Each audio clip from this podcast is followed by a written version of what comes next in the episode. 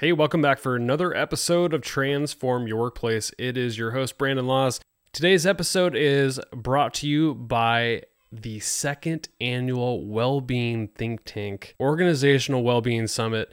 This is an event taking place on January twentieth, twenty twenty-two from eight a.m. to eleven a.m. Pacific Standard Time. I'll be moderating a panel discussion at the ten a.m. Pacific Standard Time time slot, and we'll be talking about workplace wellness and well-being practices. If you're interested in attending, I can give you a promo code that'll get you a discount. Use the promo code Xenium, X E N I U M, upon checking out. I'll put a link in the show notes. Would love to see you at the virtual event. Today's episode, I have a conversation with two guests. I have Sherry Torres and Jackie Stavros. They're the co-authors of Conversations Worth Having.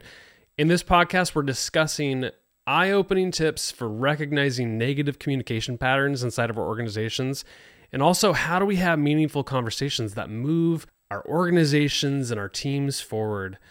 Honestly, we could probably never do enough topics on how to have conversations at work, and I think you're going to get a lot out of this episode in particular. I really enjoyed the conversation with Sherry and Jackie. They were a pleasure to have a conversation with about this. Enjoy today's episode. I'll look for your connections on LinkedIn, Instagram, Twitter, all those places. Have happy holidays, and I'll talk to you in twenty twenty-two.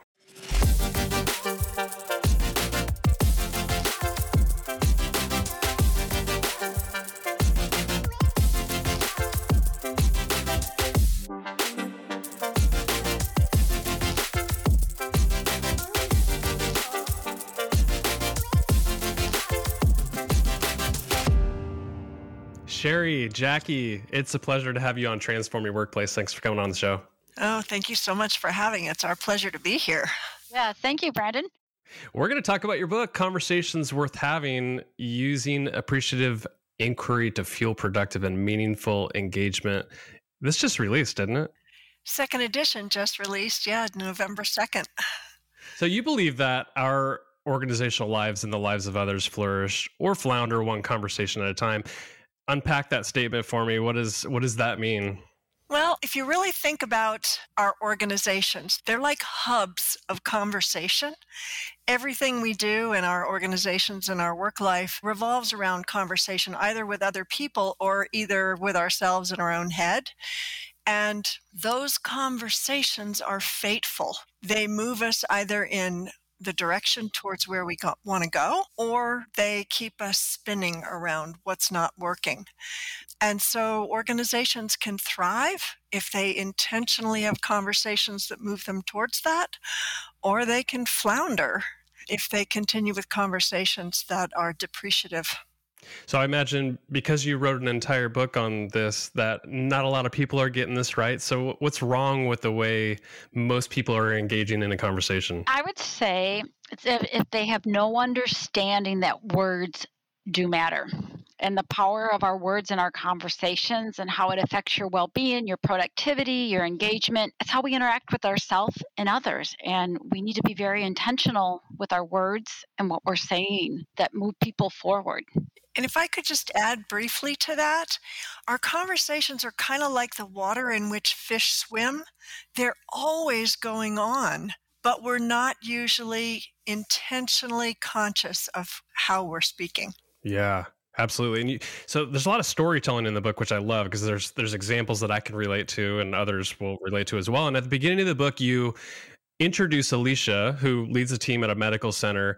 And it sounds like her approach was just like everybody else's, which is probably more negative and non-productive. So what was the aha moment that she went through that made her change her approach? Because she went through sort of a transformation and, and really bought into what you guys are talking about. So maybe give us uh, the foundation of that. Sure. And you're right. Just like most people, when there's a problem, we keep harping on the problem, focusing on the problem and asking, why isn't it fixed?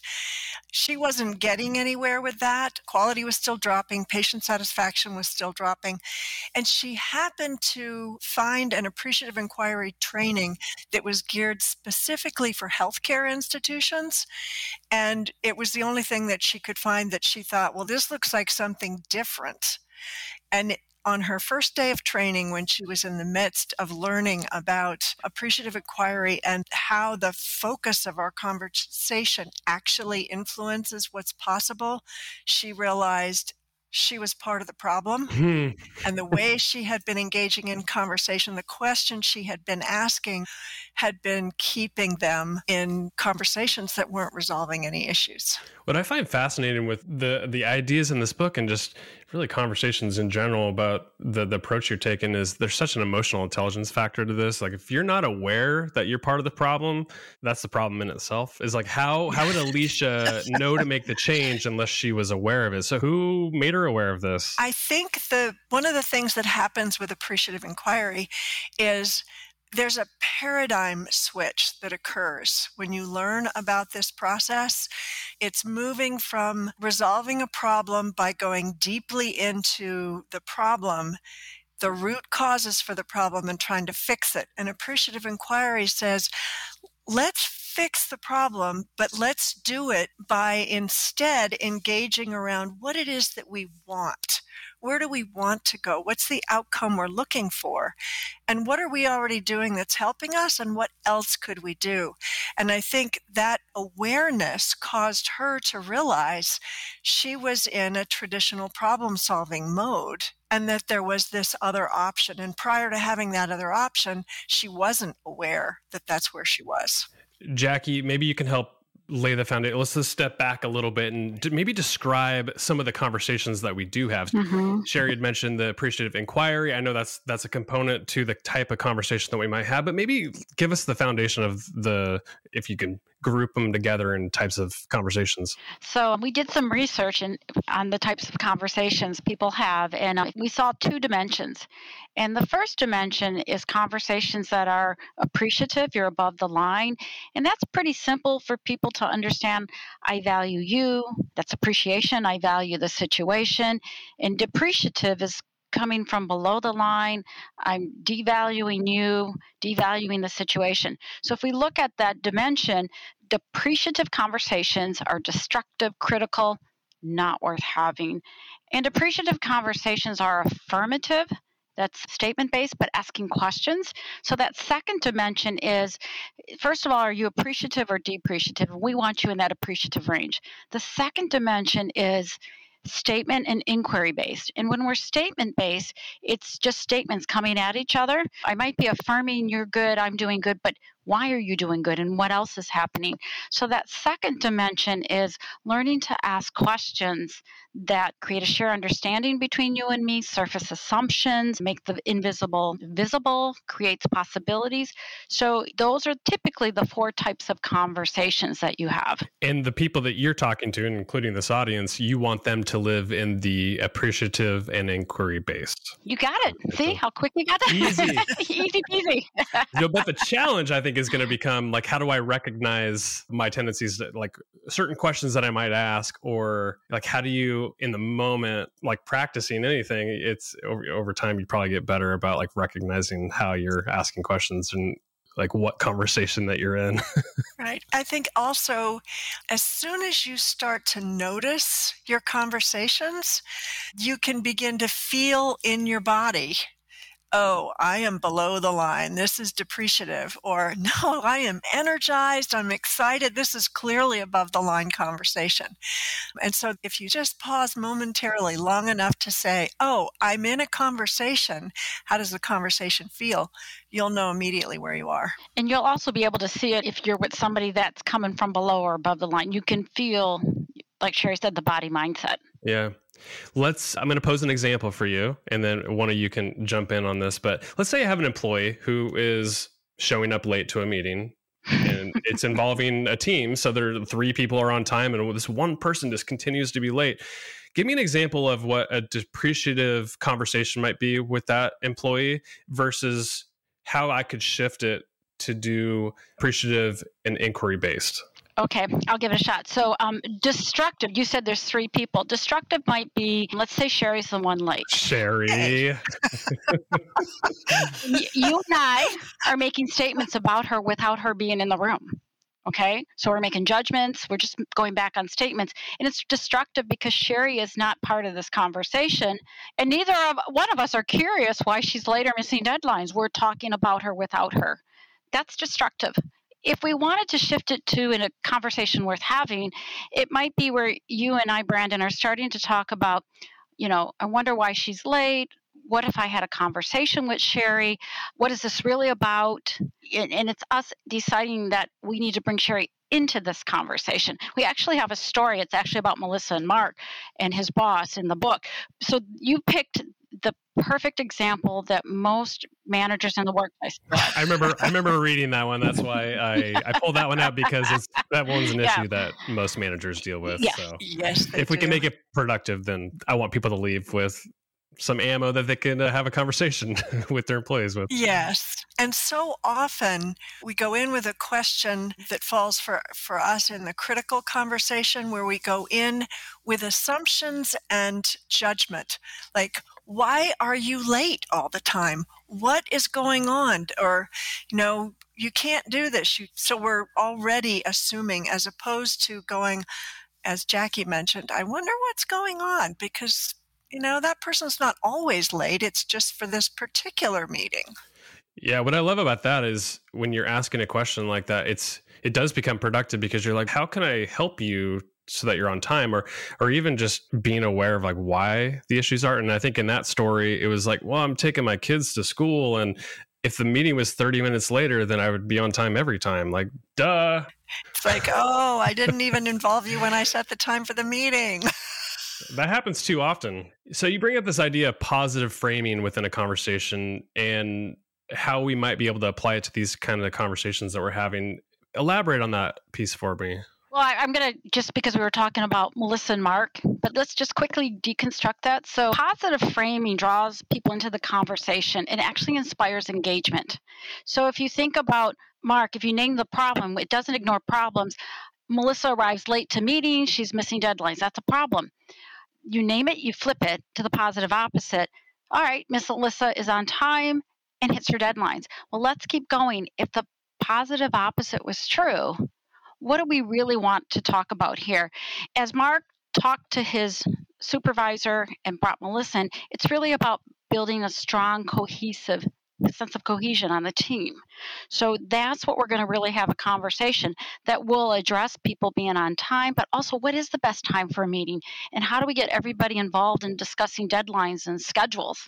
And so it becomes not picking on Melissa because even in the book, we talk about Mark. He was part of, again, like Alicia Battelle, oh, I should talk to my team. What's the best time for us to meet? Yeah, I, I thought it was interesting in the book. You, I think within the positive framing conversation that you're having inside the book, there was the idea of flipping. And I think you, what you did was you, you even outlined some of the negative components that you need to address, but then you flipped it just as you described. Maybe talk a lot about the flipping just a little bit more so people understand what maybe the process is behind that. Sure. Overall, the idea is to talk about what you want instead of what you don't want.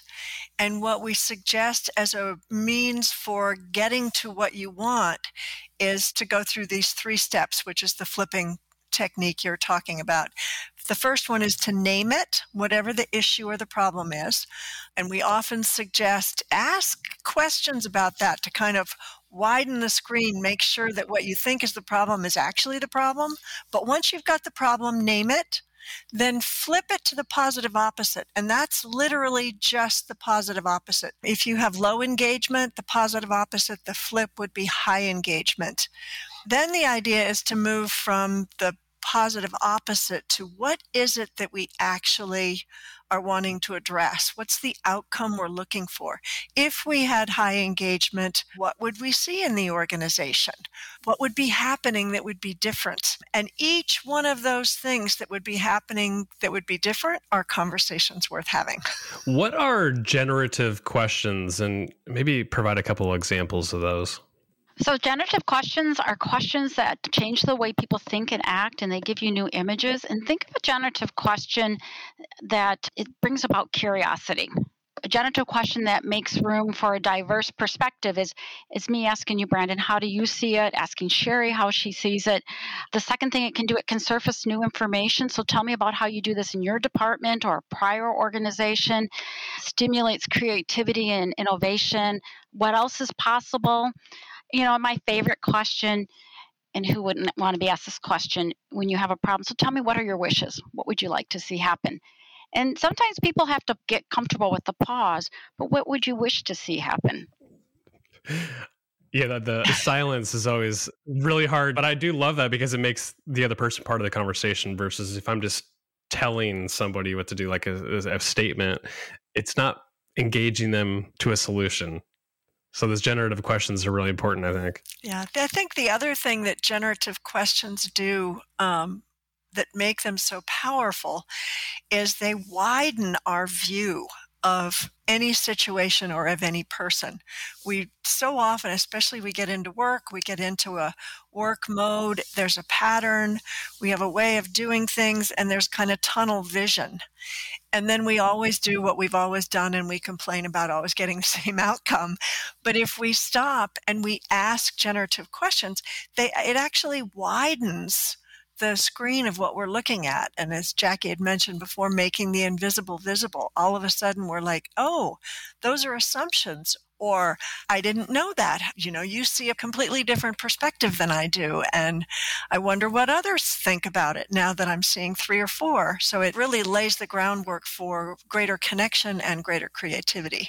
So a lot of what we've been talking about is one-to-one or one to a few people, but I'm curious if there's a way to systematize these types of conversations to where like an, an entire organization is on the same page when it comes to these conversations worth having. What, what in your experience, can you systematize it? Oh, absolutely. It, that's and that's really actually where Appreciative Inquiry started.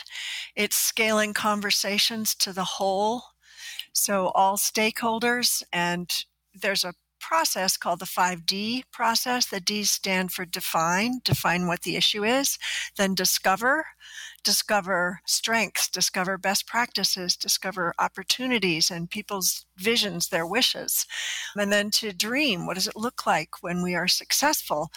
And the fourth D is to design. How do we design pathways to achieve the dream? And then finally to deploy, or to move into our destiny, actively kind of creating that thing that we can envision together. So I imagine with moving to conversations like these, there is some science behind this and what's happening in our brains. So if we're having, we're moving from like a critical or destructive conversation, one of negativity, versus one with positive intent. It's engaging. It's all the things that you've described. What's what's going on upstairs? Okay, so I'll just take this one. When we go from a place of destructive, depreciative conversations, we're putting people in a protect mode and they shut down. And you're coming from the back of your brain. So if you're in a place where you're listening to this podcast and you are not driving, you can put your hands behind your head. Think of where your thumbs are. Your thumbs are down. You're closed, you're protected, and your brain repertoire is shutting down, and you're not listening, and you're wanting to fight it or flee or freeze up. And that's what begins to happen when you're having critical or destructive conversations. It's impacting the chemistry in your body. Whereas when you are asking generative questions and doing positive framing, you're working from the frontal part of your brain. So if you just put your two hands on your forehead, your thumbs are up, and you're working from the frontal part of your brain, the executive functioning, and you're going into this connect mode. Blood is flowing to all the right places in your body. It's the happy hormones coming through. It's so good for your well-being. And you and I are connecting in a conversation. I was just going to say, you also noted earlier, uh, Brandon, emotional intelligence, and the emotional intelligence is seated in that prefrontal cortex. And so when we're in that place of protection, we can't even access our emotional intelligence. That is, is so true. Now, I'm curious if organizations are adopting these ideas, what kind of culture shift are we seeing? Like, have you worked with organizations that have really made the shift organizationally wide? And what are the, what are the outcomes? I'm curious what kind of culture they have. We can both answer this. You want to go first, Jackie? Yeah, no, I'm just thinking that you have places that um they're transforming. It's a very healthy culture. People are excited to come to work. You just, you can feel, sense the, the buzz around how people treat each other. Productivity is up, employee engagement. It just transforms the work cultures. And I think also that people catch on that you're modeling the way to have these types of conversations. And it's kind of, it's like a positive contagion going through your organization. I think the other thing that I've been seeing with, with my clients around this is that people begin to adopt a few set of common terms that continuously bring them back to having conversations worth having. There are terms like, oh, they're in the middle of like spinning around the problem and the negative, and somebody says, wait a minute, we need to name it. And boom, the energy changes. Or someone says, wait a minute, I'm in protect. Um, I, I need to get above the line. And just that simple bit of asking questions, they're starting to go back and forth at each other. And suddenly somebody will say, let's widen the screen. And all of a sudden, everybody shifts into asking generative questions. And so it really creates this culture where people are more easily able to connect with each other, engage with each other, not feel threatened, and find that they feel valued and they can value others. What's the learning curve on on this? I mean, we're talking about this at a high level, but if somebody really wanted to make an intentional shift in the conversations they're having, is it easy to get started? Is it gradual? Is it immediate? Like you just flip the switch? Like what tips do you have for getting started on something like this? I'd like to say... How bought in you are to it, probably. Okay, that's... that's it. Yeah. But I, here's what happens. If you try it out, and, and we have a couple stories, if you just learn to ask generative questions, you begin to see in the moment people shifting, and that generative questions can organically create a positive frame. So you have to practice this. And if you are typically a person that's been below the line, a little bit negative, critical, and you ask the question, sometimes you have to, I call it, pause and let people ponder. She's asking me what I wish for. She's never asked me what I wished for. So it's asking again, and I really want to know what your wishes are and getting comfortable with that silence so that the person's wishes can surface. And it's it's very easy to get started. And what people who either read the book or especially people who attend our boot camps have said is, oh my goodness, I just asked this simple question and everything changed. And it becomes its own positive feedback loop. And so every time you try it, it reinforces practicing it again. Well, the second edition of your book is is out, Conversations Worth Having, Using Appreciative Inquiry to Fuel Productive and Meaningful Engagement. I encourage people to go pick it up. I read this in two hours, short read. It's a quick read, and I mean, it's really engaging because there's storytelling, but there's also a lot of like really good questions in here too that people can can grab and probably use in, in their conversations. So highly encourage people to go check it out. Sherry, Jackie, this has been such a pleasure to have you on the show. Where can people learn more about you, uh, what you're up to, anything that you want to point people to? I would say go to our website, C W H dot today. Just C W H, which stands for Conversations Worth Having .today. And you can download the preface, the introduction. You can download a free conversation toolkit that has generative questions for you. There's a blog there. There's boot camps you can sign up for. There's eight different ways to order the book if you're not an Amazon fan. Sherry Torres, Jackie Stavros, thank you so much for being part of the show. It was a pleasure. Thank you so much again for having us. It was a great conversation. One worth having, Brandon.